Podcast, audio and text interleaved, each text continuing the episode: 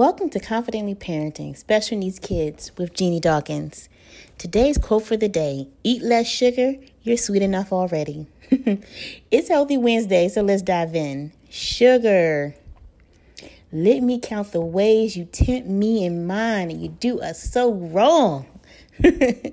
Seriously, though, sugar is the one thing that we all are addicted to in some way because it's in everything. Because of this, other than our child being overweight, we don't necessarily see how it affects our children's attention span, hyperactivity, and even their ability to socialize with their peers. Sugar functions as an opiate for children who have anxiety, and they will crave it to soothe their nerves, while sugar can also cause them to be hyper at the same time. It's kind of like a double edged sword. When I have this conversation with my kid's pediatrician, the only thing I can think about is how upset my boys are going to be and how hard it's going to be for me to hear the nagging and the whining and the begging sometimes. And let's be honest, everybody struggles with sugar in general. Now, if you're saying to yourself that my kids don't eat a lot of sugar, let's look at the daily life of your average child. They eat their nice little sweet bowl of cereal in the morning. And sometimes we top it off with juice because the doctors tell us that they need it. For lunch, they have a fruit roll up or candy with a sandwich. And then for dinner time, they may have a sweet drink. And then if they're like my if your kids are like my kids, they have to have a dessert, which could be ice cream or cookies. Typically for my boys, it is something sweet.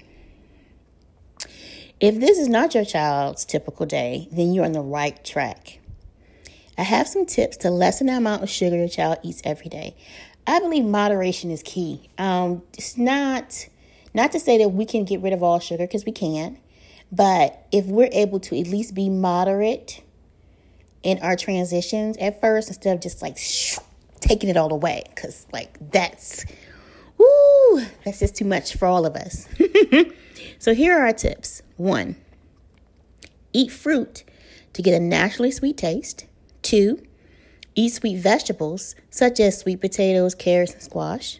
Three, drink seltzer or water with a little juice instead of soda. Four, bake your own desserts and treats using natural sweeteners. This is also a great way of controlling and knowing how much sugar your child's actually consuming because your average product, if you will look on your label, they will have sugar listed, but then they will also have additional sugar listed on another line. And I think if you are paying attention to labels, we tend to just see the first line and not the second line. So, baking can be fun for the whole family. Just just do it on the weekends. Just try it. And last but not least, eat more grains. Chewing well to release their natural sweetness we really underestimate the power of chewing our food. Um, when you chew your food, it actually gets your stomach ready to digest it. You know, if when you're chewing your food, you actually create more saliva. The saliva is going down your throat and it's letting your stomach know, hey guys, food's about to become becoming, right?